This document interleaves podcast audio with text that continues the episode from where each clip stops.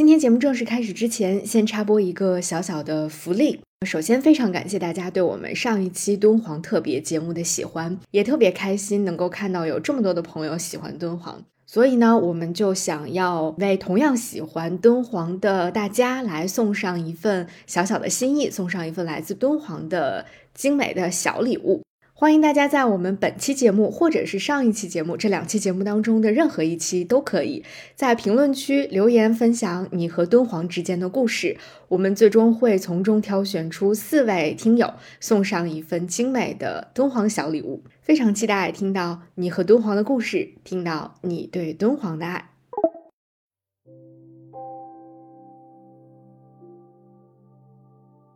当时就懵了，我说这什么也没有，怎么到地方了就那种有一种，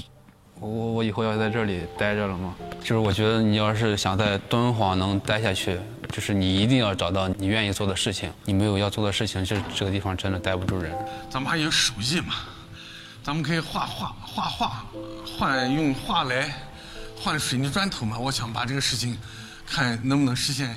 我看到洞窟，了。我看到那些千佛的时候，我看到那个颜色往下流淌的时候，我突然就被打动了。经常想，经常还梦到在院里工作，梦见在院里工作，也经常梦到法院长还在那儿训斥我，啊，但是后呢，总感觉是，啊，那种训斥呢，我都感觉是一种呢，就说是特别温馨的一种感受。到敦煌之后呢，看见鸣沙山那一刻，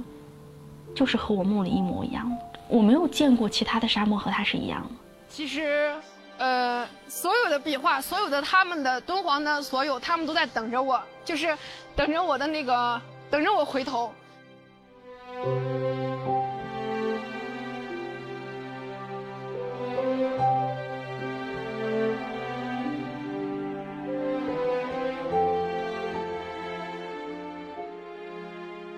Hello， 各位好，这里是午夜飞行，我是 VC， 欢迎你的收听。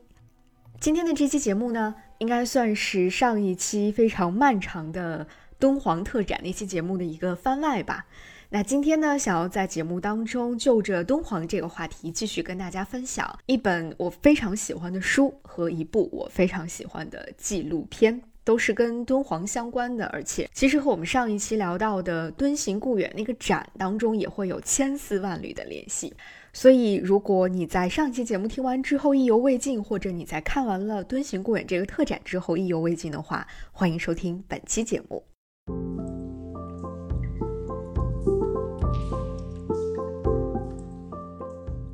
那在上期节目当中呢，我们为大家呈现出了一个关于敦煌的时间索引图，但是那个索引图到1951年的时候，敦煌文物在故宫第一次展出的那个点，我们就暂告一段落了，因为时间和篇幅都非常的有限。那在这期番外当中呢，我们其实就有机会把这个敦煌的时间线继续向后延伸，从1951年一直能够甚至延续到今天了。那帮助我们打开敦煌这条时间线，并且为我们提供非常丰富细节的，就是我今天非常想和大家分享的一本名叫《敦煌众人受到召唤》这本书。这本《敦煌众人受到召唤》呢，和我之前所看过的、读过的，甚至在家里面收藏的其他所有关于敦煌的书都不太一样。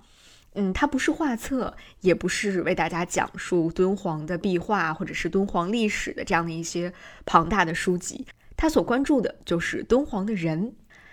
这本书呢是在2010年的秋天，生活杂志的采编团队前往敦煌开展了一次非常丰富的多维度的一个采访，收集到了许多非常有趣的、有价值的故事。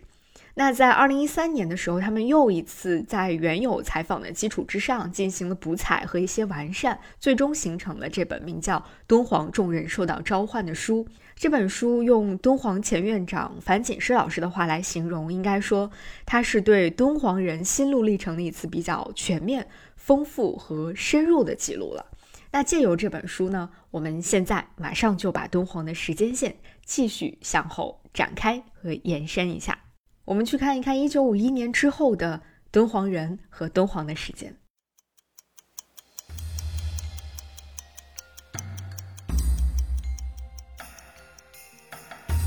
1951年，就在敦煌文物在故宫展出的那一年，常书鸿先生和段文杰先生决定整窟临摹第285窟。1953年，也就是2年之后，285窟的整窟临摹作品开始在北京、上海、东京、京都等地陆续展出，并且引起了国内外的巨大关注。也正是这一年，有一个叫李奇琼的年轻人来到了敦煌，他开始从事壁画临摹工作。李奇琼的这个名字，不知道大家有没有印象了？在敦行故园那个特展上展出的2幅329窟临摹壁画《丞相入胎》和《半夜渔城》那2个故事，就是李奇琼老师和他的同事欧阳林老师共同合作完成的临摹作品。后来呢，李奇琼老师成为了敦煌研究院除段文杰先生之外临摹壁画最多的那个人。所以你大概可以想象到，我在敦行故园上看到李奇琼老师临摹作品的时候是有多激动了。1956年，一个只有23岁、只读到了高中2年级的小伙子李云鹤，他响应知识青年支援大西北的号召，来到了大西北，途经敦煌，然后就再也没有离开这里。1958年，常书鸿带着大批的敦煌临摹壁画抵达东京，在东京有一位名叫平山玉夫的人，他前往参观了这批临摹的敦煌壁画，深受感动。他或许在当时并不会意识到自己的人生会从此打开新的篇章。1962年，常书鸿带着那个叫李云鹤的小伙子开始抢修莫高窟第161窟。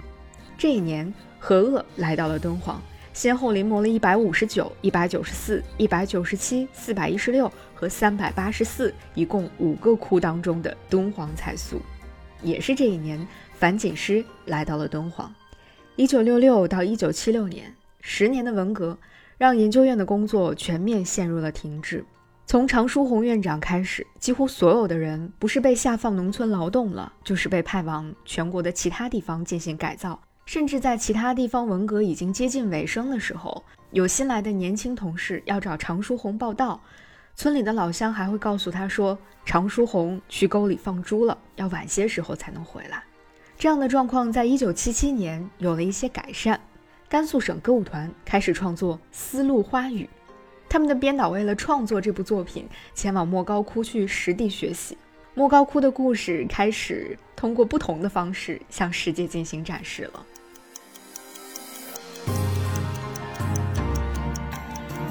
1979年，当年那个日本青年平山玉夫从日本来到了敦煌。这一年，敦煌在北京的故事也有了新的开端。那一年，在北大历史系有一个读大2的年轻人叫荣新疆，他开始接触敦煌学，并且成为了藏有大量敦煌古籍的图书馆的钥匙管理员和微缩胶卷的放映员。这个绝佳的机会让荣新疆开始对敦煌和敦煌学有了全然不同的认识。1981年4月，敦煌研究院招收了22个年轻的新干部。这一年，被四人帮打倒的大家终于能够重回研究领域了。这一年，段文杰先生前往日本进行访问，时隔多年，他终于再一次穿上了西装。也是这一年，日本的研究者藤之晃先生从日本来到了中国，他在南开大学开始开办讲座，讲授敦煌学。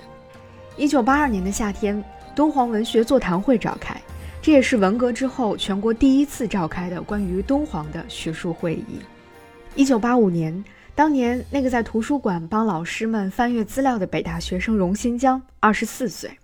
他开始穿梭于欧洲各大图书馆和研究所，研究敦煌文献。这个故事你听起来觉得耳熟吗？在他的身上，我们好像看到了当年向达先生的影子。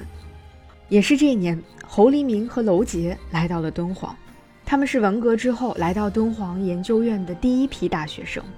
娄杰老师就是上期节目的开头我们听到的那个平和温柔又很有力量的声音。1988年，在平山玉夫的建议下，日本首相竹下登访问了敦煌，并决定援建敦煌莫高窟文物保护研究陈列中心。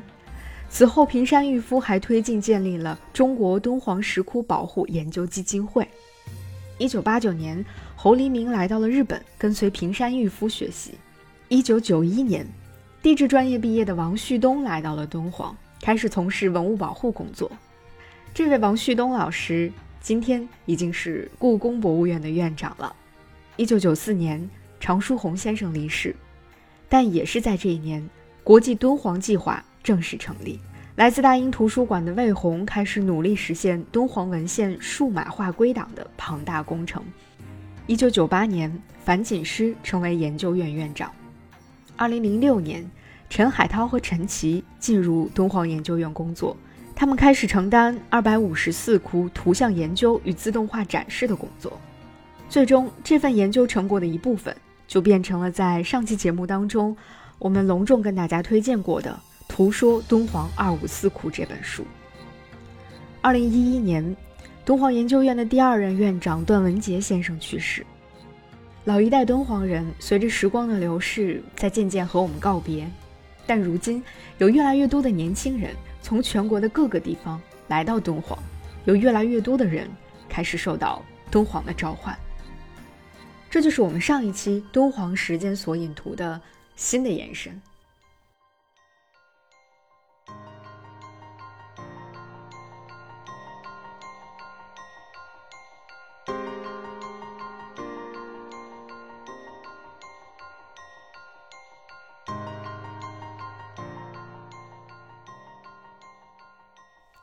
那在读《敦煌众人受到召唤》这本书的过程当中呢，我自己是一次又一次的被深深打动的，因为在这本书当中记录下来的那些人都太过生动了，甚至连他们人生当中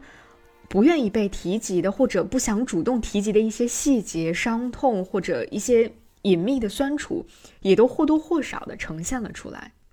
比如他们写常书鸿先生，在我的印象当中，常书鸿先生大多数时候都是那种了不起的，为敦煌奉献终生，对艺术孜孜以求的。甚至常书鸿先生在他自己的那本自传当中，也大多书写的都是他对敦煌的情感、对祖国的热爱以及对于事业的眷恋等等。但是在这本书当中，我才第一次知道了他的儿子常嘉龄的故事。我们大多数人都更加知道常沙那，作为常书鸿的女儿，常沙那得到了敦煌的滋养，继承了父亲的才华和志向，成为了敦煌研究界的重要人物。但很少有人知道她的弟弟常嘉龄，那是一个小的时候就和自己的母亲分离，在敦煌的风沙和洞窟里渐渐被吞噬掉的一个男孩的故事。这是常书鸿心中的隐痛，但是这样的亲情之痛其实又不只发生在常书鸿一个人身上。在敦煌研究院，无论是在过去还是在现在，其实许多人都还在承受着事业与家庭、梦想和现实之间的这种不断的撕扯。他们也写到了张大千和向达。在我们上一期节目那个时光表里，在我们大多数人的认知当中，我们都会觉得张大千、向达先生对于敦煌的发展都起到了重要的作用，而张大千先生对于敦煌艺术的传播和发展可谓是功不可没，甚至觉得如果不是张大千的话，可能就不会有那么多人知道敦煌的存在了。但是这其实只是这个故事的一面而已。故事的另一面是，其实张大千先生在敦煌的考察和临摹工作可以说充满了他的个人意志和一种放荡不羁的艺术家气质。比如他在参观130窟的时候，他为了能够更好地看到被覆盖在下层的盛唐壁画，张大千就把覆盖在表层的宋代壁画直接撕掉了，因为在他看来，盛唐的壁画要远比宋代壁画更有价值。在进行临摹工作的时候，张大千先生所采取的方式不是保存现有的面貌，而是专门从青海塔尔寺请来了几位喇嘛画师，然后让他们运用藏传佛教壁画的画法和色彩，将莫高窟当中那些因为年代久远的已经褪色的壁画临摹下来的同时，会为他们重新上色，也就是张大千先生所认为的恢复原貌。至于这些喇嘛画师所复原的原貌是不是真正的原貌，应该说还是非常有待深入研究的了。张大千先生以上的这些做法，让后来到达敦煌看到这一切的向达非常的生气。他在一封信当中写道：张大千做临摹工作，任意勾勒原画，以便描摹，损坏画面，毫不顾惜。张氏崇拜北魏隋唐，遂以为宋以下无一可取。凡属北魏隋唐元开而经宋元修复者，则大刀阔斧将宋元壁画砍去。随后向达先生在大公报上撰文呼吁将莫高窟收归国有，由专业学术机构来进行管理。这篇文章发表之后，也可以想到向达和张大千两个人之间的关系就非常紧张了。而且呢，甘肃省政府也致电了敦煌县长，要他们对张大千的行为进行严格的管制和限制。最终张大千在1943年5月离开敦煌的时候，可以说几乎是被赶走的。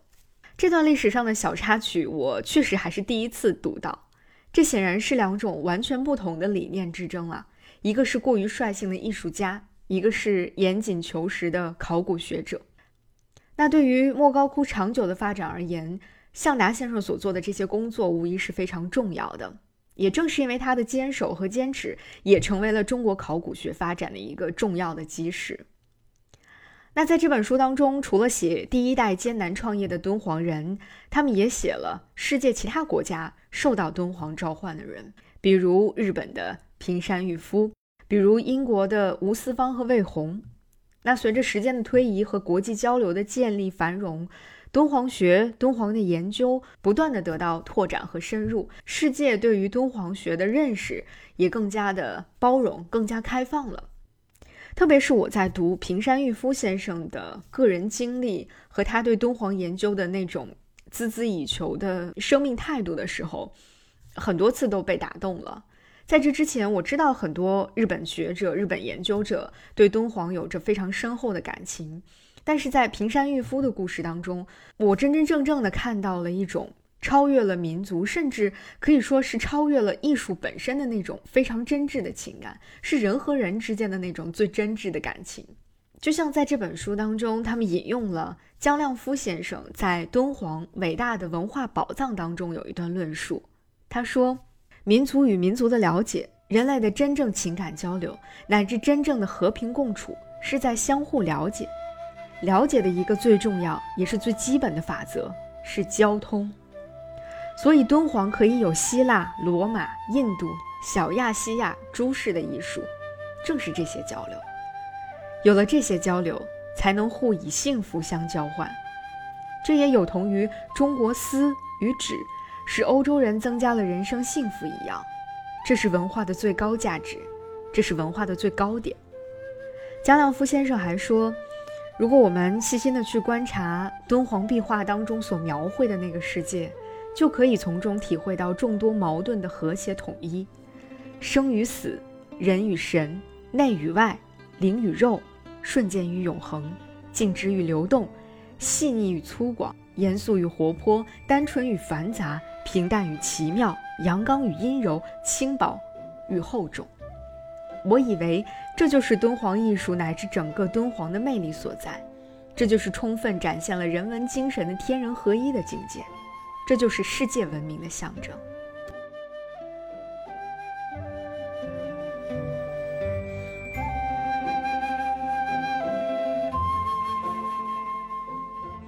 当我们在上一期节目当中已经看过了、聊过了那么多容纳了生死、人神、天地、物我的壁画和佛像之后，再来回味以上的这段文字，我想可能我们每个人都会有更多更深的一些理解吧。当我们在为那些非常宝贵的民族文化遗产曾经在纷乱的历史当中流离失所而感到痛心的同时，或许我们也可以站在一个更高的维度，站在一个新的历史点上，去重新理解敦煌对于整个人类的意义，敦煌对于人的意义，敦煌和人的关系。因为是一代代的匠人造就了莫高窟，是一代代的敦煌人营建着敦煌，也是一代代的人重新发现了敦煌，研究着敦煌，热爱着敦煌，也牵挂着敦煌。一个人的时光不过几十年的光阴，一代人的时光不过100年，而在千年敦煌的这个世界维度当中，时间和人的关系都会变得非常的微妙。比如我们说修复一座1000年的洞窟大概需要2到3年甚至更久的时间吧，而守护一座洞窟，很多人一守就是50年、2、3年、50年、1000年，到底哪个时间更漫长，哪个更短暂呢？其实对于茫茫大漠，对于满山的神明佛像来说，1000年的光阴也只不过是一瞬而已。但对于一个人而言，2到3年夜以继日的修复，50年不离不弃的守望，已经足够漫长，已经足够奢侈了。所以从这一点来说，对于众人受到召唤这本书当中讲到的每个人，以及那些没有在书中被提及到的参与了保护敦煌、研究敦煌的人来说，甚至对于此刻正在听到这期节目的你我而言，其实都是这样吧。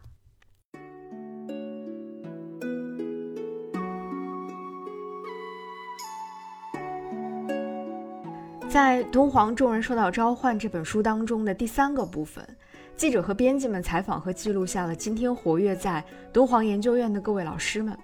整个的这个部分是我在全书当中个人最为喜欢的一个章节，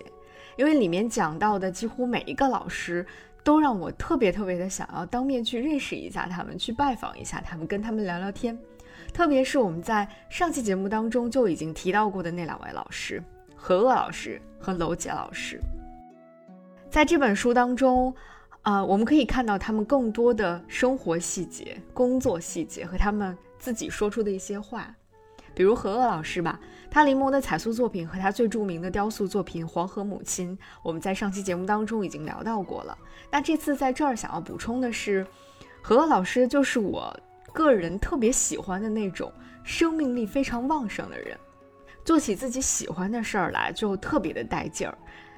他在莫高窟临摹彩塑的时候，一头就扎了进去。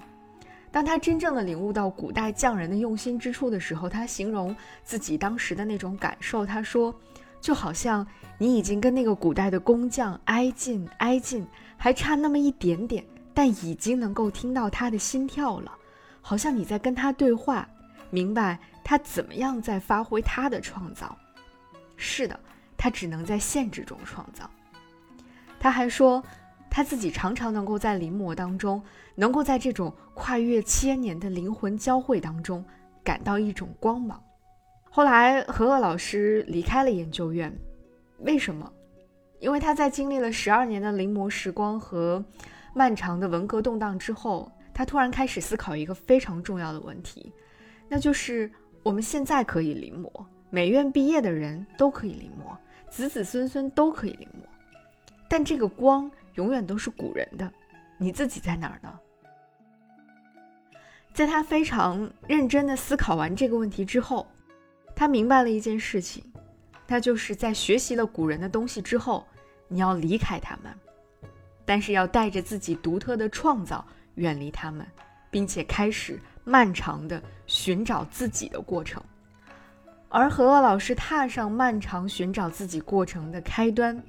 就是去创造那座至今仍然矗立在兰州城当中的黄河母亲雕塑。在记者去采访他的时候，何鄂老师已经是一个70多岁的老人了，但是很多工作他依然在做，而且他平时走路的时候依然会非常快，说起话来很容易会激动。他说他自己不止一次的被人问到过一个问题，就是为什么你的内心总是有那么多的冲动呢？他的回答是，因为就是想要激活内心创造性的情感，这种激活会让你自己去愿意去做这样的事情，所以这种力量永远没有休止的感觉，你会很愉快的去做任何事情，不会觉得疲惫。我第一次在这本书当中读到何鄂老师故事的时候就特别激动，可能是因为你能够从言谈话语当中感受到何鄂老师的那种内心的冲动吧。一个激动的人就很容易会点燃另外一个很容易激动的人。那带着这份激动，当我在敦行故园展厅当中看到何鄂老师的那几件作品的时候，就更加激动了。因为他在采访当中所描述的那一份临摹时的心动和他对每一个细小细节的揣摩，我好像在看到他的临摹作品的时候都真的感受到了，以至于我当天在朋友圈当中发了何鄂老师的临摹作品附上的文案，我都不知道要写些什么，只能够非常言辞匮乏的写了一句说何鄂老师 YYDS。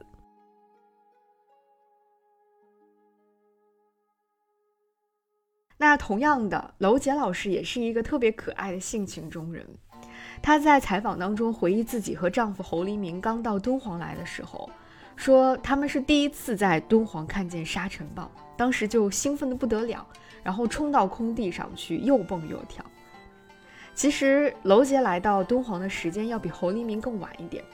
很多人可能会想当然地认为说娄杰是为了和丈夫团圆才选择调动工作来到敦煌研究院的，但用娄杰自己的话说，她其实更多是为自己来的。因为当时研究院的院长段文杰先生就曾经提出过说研究院要在兰州建立一个分院，娄杰可以在那儿工作，但是娄杰老师自己说，我就是要到敦煌来，如果不能够到敦煌，那我也就没必要调到研究院来工作了。所以这么一来，娄杰就在敦煌待到了今天。他说人到了敦煌之后才明白一件事情，那就是心就要像大水缸里的一粒米，静静地沉到最底部，从感受、临摹和研究开始，然后再谈艺术创作。如今娄杰老师已经是敦煌研究院陈列中心的主任和研究员了，这也解释了为什么我们能够在敦行故远展览的现场，在故宫，在北京看到他的身影。虽然我没有能够在现场面对面的碰到娄杰老师，但我在就是故宫官方发的这个视频当中看到娄杰老师的时候，还是会感到很惊喜的。尽管出现在视频当中的娄杰老师和书中的照片上的他相比已经发生了很大的变化，他已经头发花白了，但是他整个人散发出的那种沉稳又特别有亲和力的感觉真的特别特别的好。这两位老师有一个共同点，他们是那种能够让人感到内心有一种安定的力量，但同时又时常会有火花迸发的那种感觉。我觉得他们的这种状态大概就是我最想要成为的那种样子吧。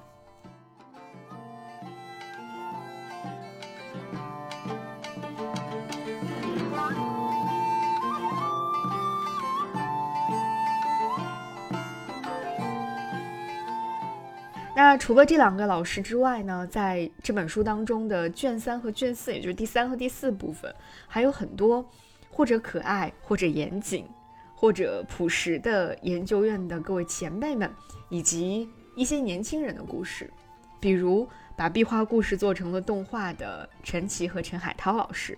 比如从广州来到敦煌工作的徐明君，当然还有更为著名的樊锦诗老师、彭金章老师等等这些值得尊敬的领路人。那《众人受到召唤》这本书，我其实前前后后一共读了3遍。第一遍是在我上下班通勤的地铁上用 Kindle 读的，我当时经常就是读着读着就泪洒地铁了。那第二遍呢，是我拿到了纸质书之后再加一口气读完的，读的时候仍然是心潮澎湃。那第3遍就是我在看完了故宫的那场特展之后回到家里，为了给上一期节目找一找感觉，我就又拿出来读了读。在我读到主笔之一张全老师写的序言的结尾部分的时候，我整个人又要哭了，然后就找到了上一期节目开始的那个契机。他的序言结尾是这样写的：我们可以很容易判断出敦煌的守望者们，从他们家中无处不在的壁画、雕塑，从他们脸上真诚而谦恭的表情，从说起敦煌这两个字时他们眼中骤然闪烁的光亮，这是敦煌的基因，也是他们之间心照不宣的隐秘。感谢他们毕生的守望，也感谢他们分享自己的人生历程，那些随着墙壁一道皲裂的肌肤与面孔，那些在时光的威逼下老去的故人，那些在光阴的灰烬里逐一浮现的往事。就是张全的这段文字让我选择了用一段时光索引图的方式开始一次展览的讲述，因为发生在敦煌的一切其实都和时间有关，更和时间里的人密切相关。至于这段文字当中所说的守望者脸上的表情，他们眼睛当中闪烁的光亮，在过去我是从网络上流传的一些视频当中看到的。不过最近我因为一部纪录片得以有机会好好的去看了看今天在敦煌的那些人，更近距离的看到了他们生活的环境，他们家里挂的壁画，他们脸上的表情，他们眼睛里的光，也又重新温习了一下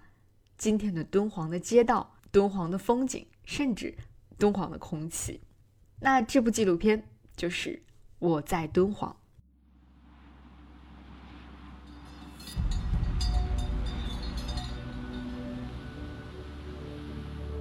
我唯一的选择就是来敦煌吧。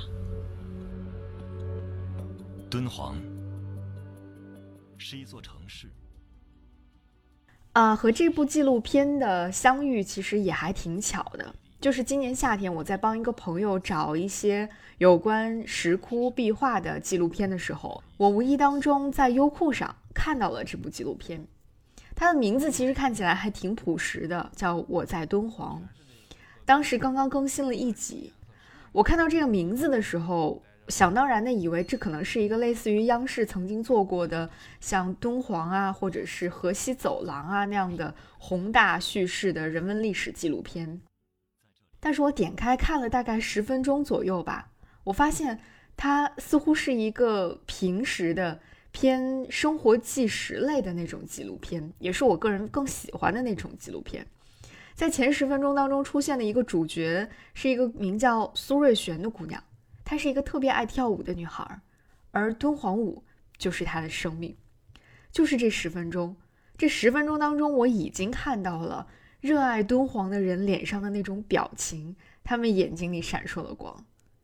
然后在接下来一周的更新里，我认识了更多今天生活在敦煌的人，看到了那些熟悉的街道，反弹琵琶的城市雕像，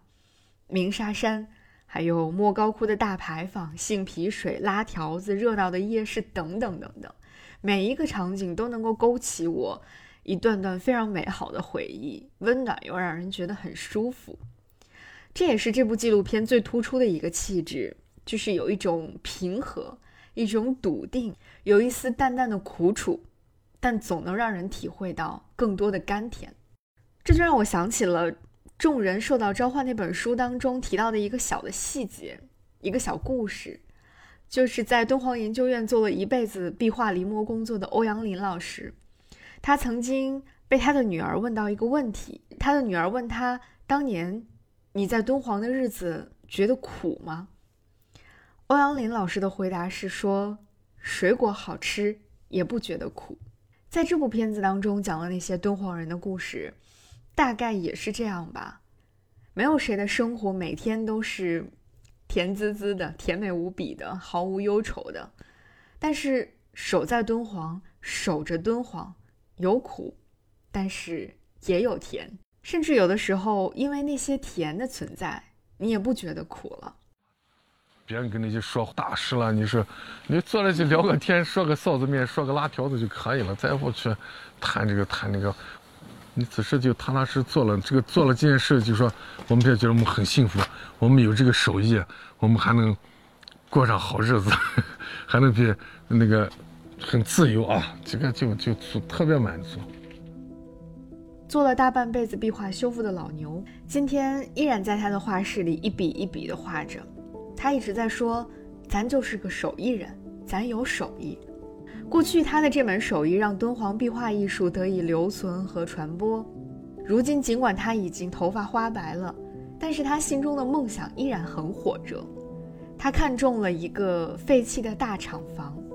他想把这个地方变成一个承载敦煌壁画和敦煌文化的艺术空间，但非常残酷的现实是没有那么多钱。别人也许想到了没去做，但是我想到了，我感觉必须实现。必须实现，你都靠什么实现呢？一个人说花几百万，我没几百万，没几百万就想着能，就说刚才我讲的能，咱们还有手艺嘛，咱们可以用画来换水泥砖头嘛。我想把这个事情看能不能实现，像个梦一样的事情，看能不能实现。所以这里面的脚印都是我的脚印，就我自己来看一看。我真的太喜欢听老牛反反复复说的那句“咱有手艺了”，特别是当他用他带有浓郁的西北口音的普通话在重复这句话的时候，就会有一种特别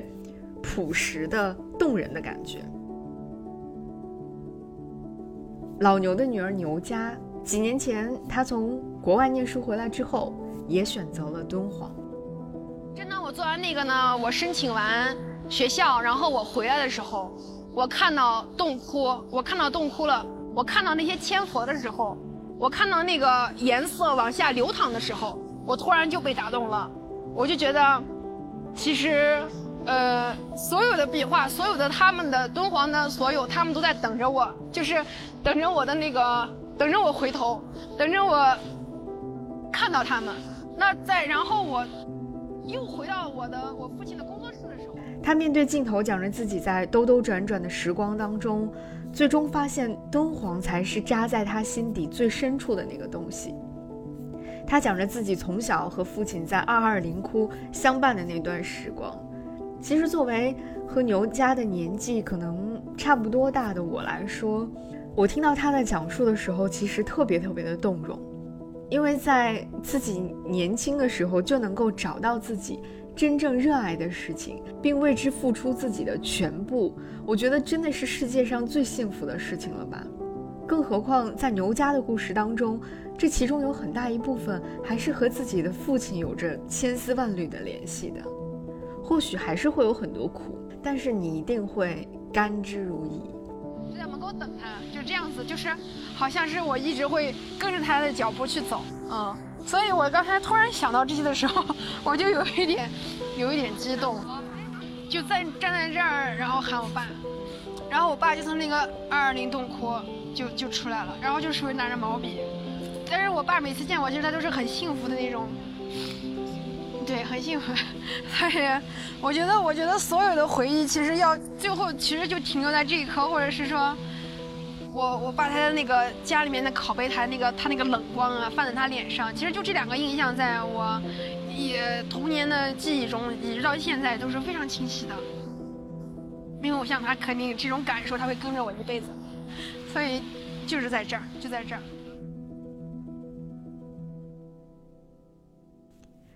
在莫高窟的旁边有一个叫莫高里工匠村的艺术乌托邦，它的创建者名叫杜永卫。不知道听到这个名字，你有没有觉得有一点点耳熟？因为在敦行故远的展览当中，有一尊我特别特别喜欢的禅定佛像，就是在上期节目当中我们特别提到的那个被称为是东方蒙娜丽莎微笑的那尊佛像。在敦行故远这场展览当中展出的那个佛像，它的临摹者就是杜永卫老师。杜永卫老师在敦煌研究院从事了多年的彩塑临摹工作，后来他选择离开研究院，创办自己的工作室和这个工匠村，就是希望能够将濒临失传的敦煌彩塑手艺更好的传承下去，能够让更多的人了解敦煌彩塑，来学习敦煌彩塑，把它传承下去。敦煌艺术呢，它也会有一天会消失，那是一个客观规律，但是记忆呢可以不死，就依托于我这个工匠村，让敦煌彩塑技艺呢，这门技艺呢，在敦煌工匠村让它活下来，让它传承下去，这是我的一个心愿。而雕塑师小付就是他的学生之一。在整个纪录片当中，小付的这个故事是我个人最喜欢的一个人物故事了。和这个故事当中很多人一样，小付也是一个只想一心做个匠人的那种人，所以在毕业之后，他选择来到敦煌研究院工作。但是现实依然和他想象的有所不同，他也有过自己的疑惑，有过挣扎，有过纠结，甚至在镜头面前他很坦诚地表达了自己的这些疑惑和挣扎。就是我刚来研究院报道的时候，那时候就是让我感受特别大，就是坐飞机来的，就是从北京坐飞机来，然后呢是在兰州换了吧，然后从兰州坐上飞机来的时候，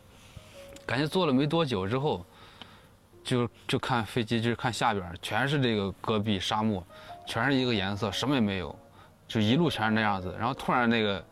飞机那个喇叭响了，广播响了，说各位乘客，我们的目的地即将到达，然后请做好什么准备，下飞机嘛。当时就懵了，我说这是什么也没有，怎么到地方了？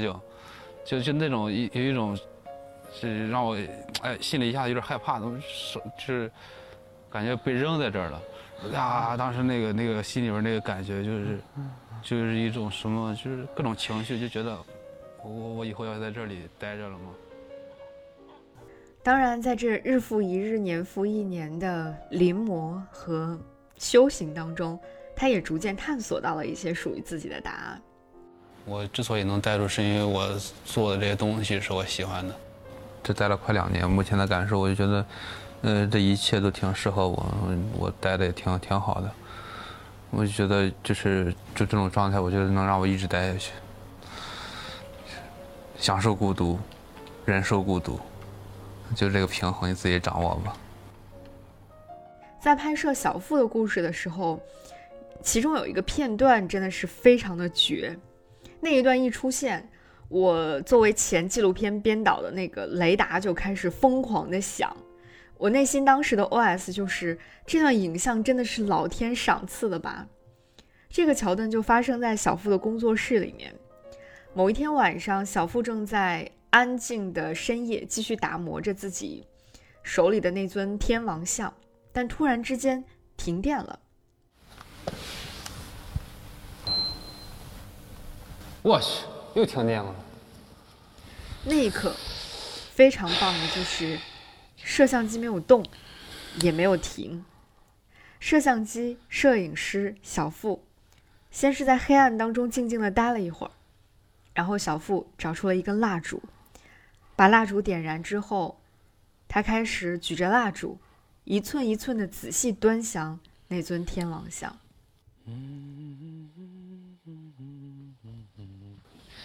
有点神秘感啊！想象一下当年古人做的时候，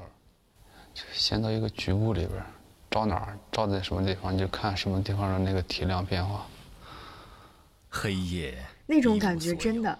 宛如当年在佛窟里的匠人，那个场景真的太像当年在佛窟里塑像的匠人了。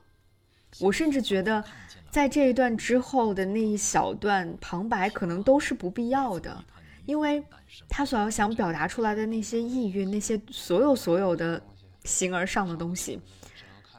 即使他不说出来，即使不用旁白的方式把那些东西点透，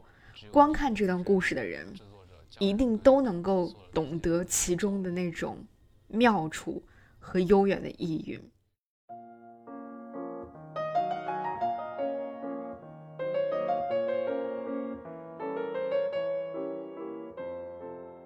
记得在上期节目的评论区，有一位朋友提了一个特别好的问题，就是临摹和复制之间到底有什么区别。虽然我不是相关专业的人士，也不能够给出非常准确、科学和全面的答案，但是我想，如果从感性层面上来讲，小富的这段影像，或者说小富、杜永卫、老牛他们这些人的故事，或许就是对临摹这门手艺存在的意义和价值的一种最好的诠释吧。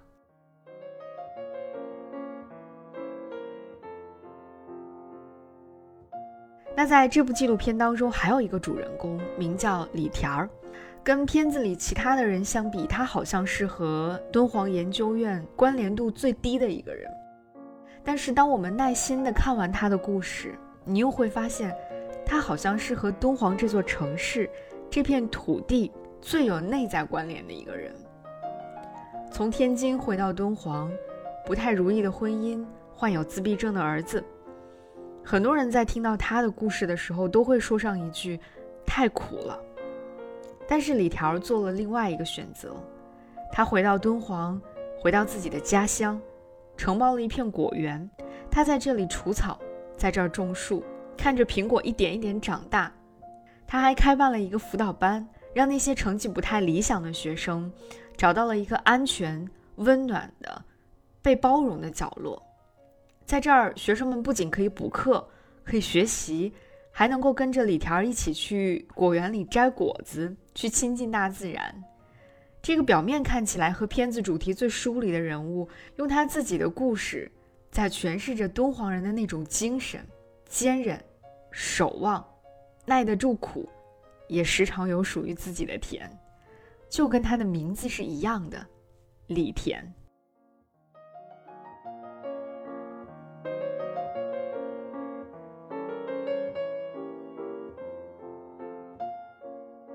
当然，在这部片子当中有一段文案写得非常棒，这段话可以说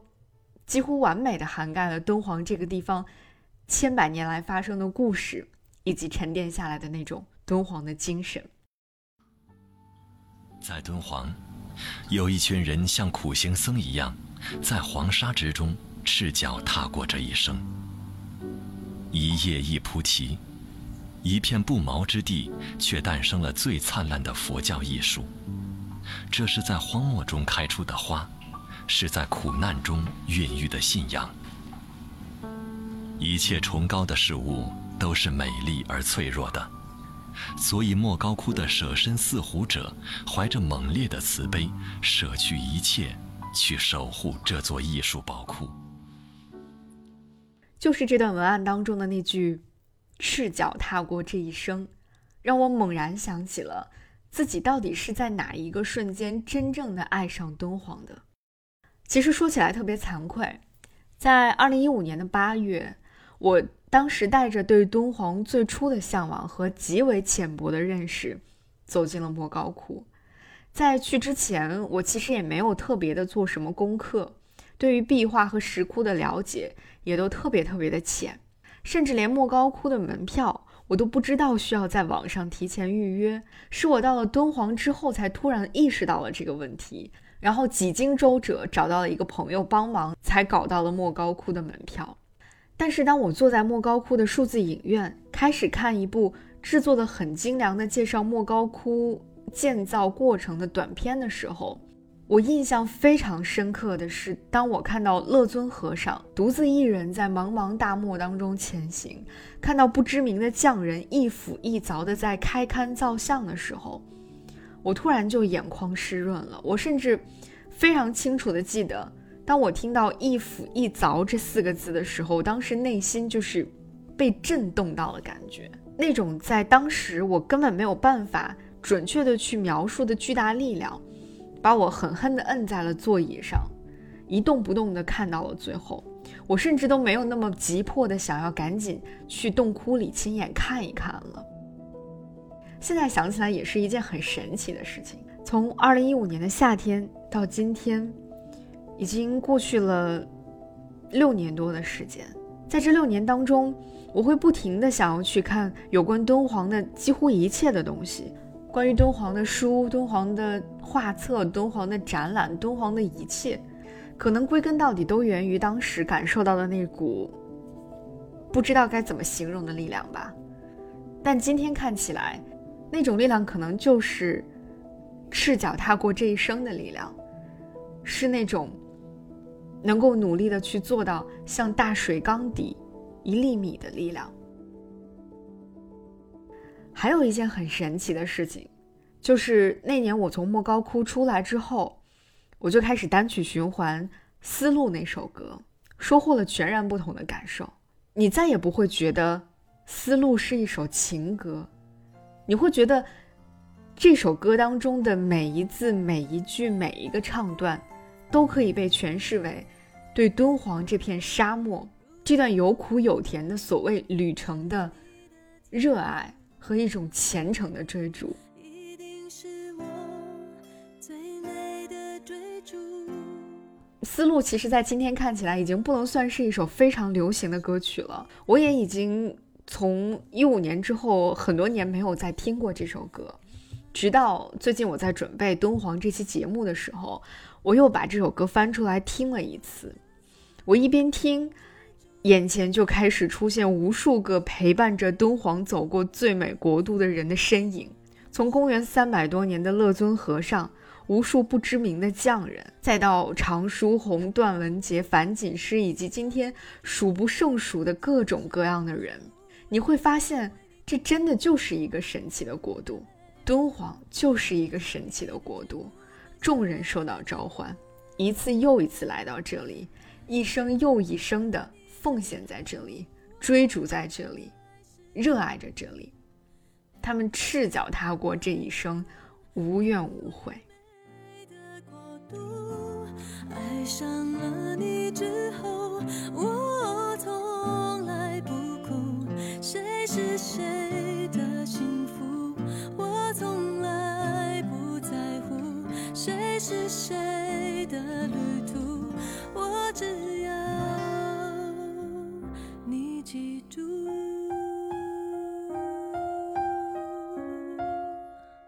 谢谢你的收听，谢谢你也这么喜欢敦煌。我是 VC， 我们下期节目再见。你的手支撑着我前程的最初，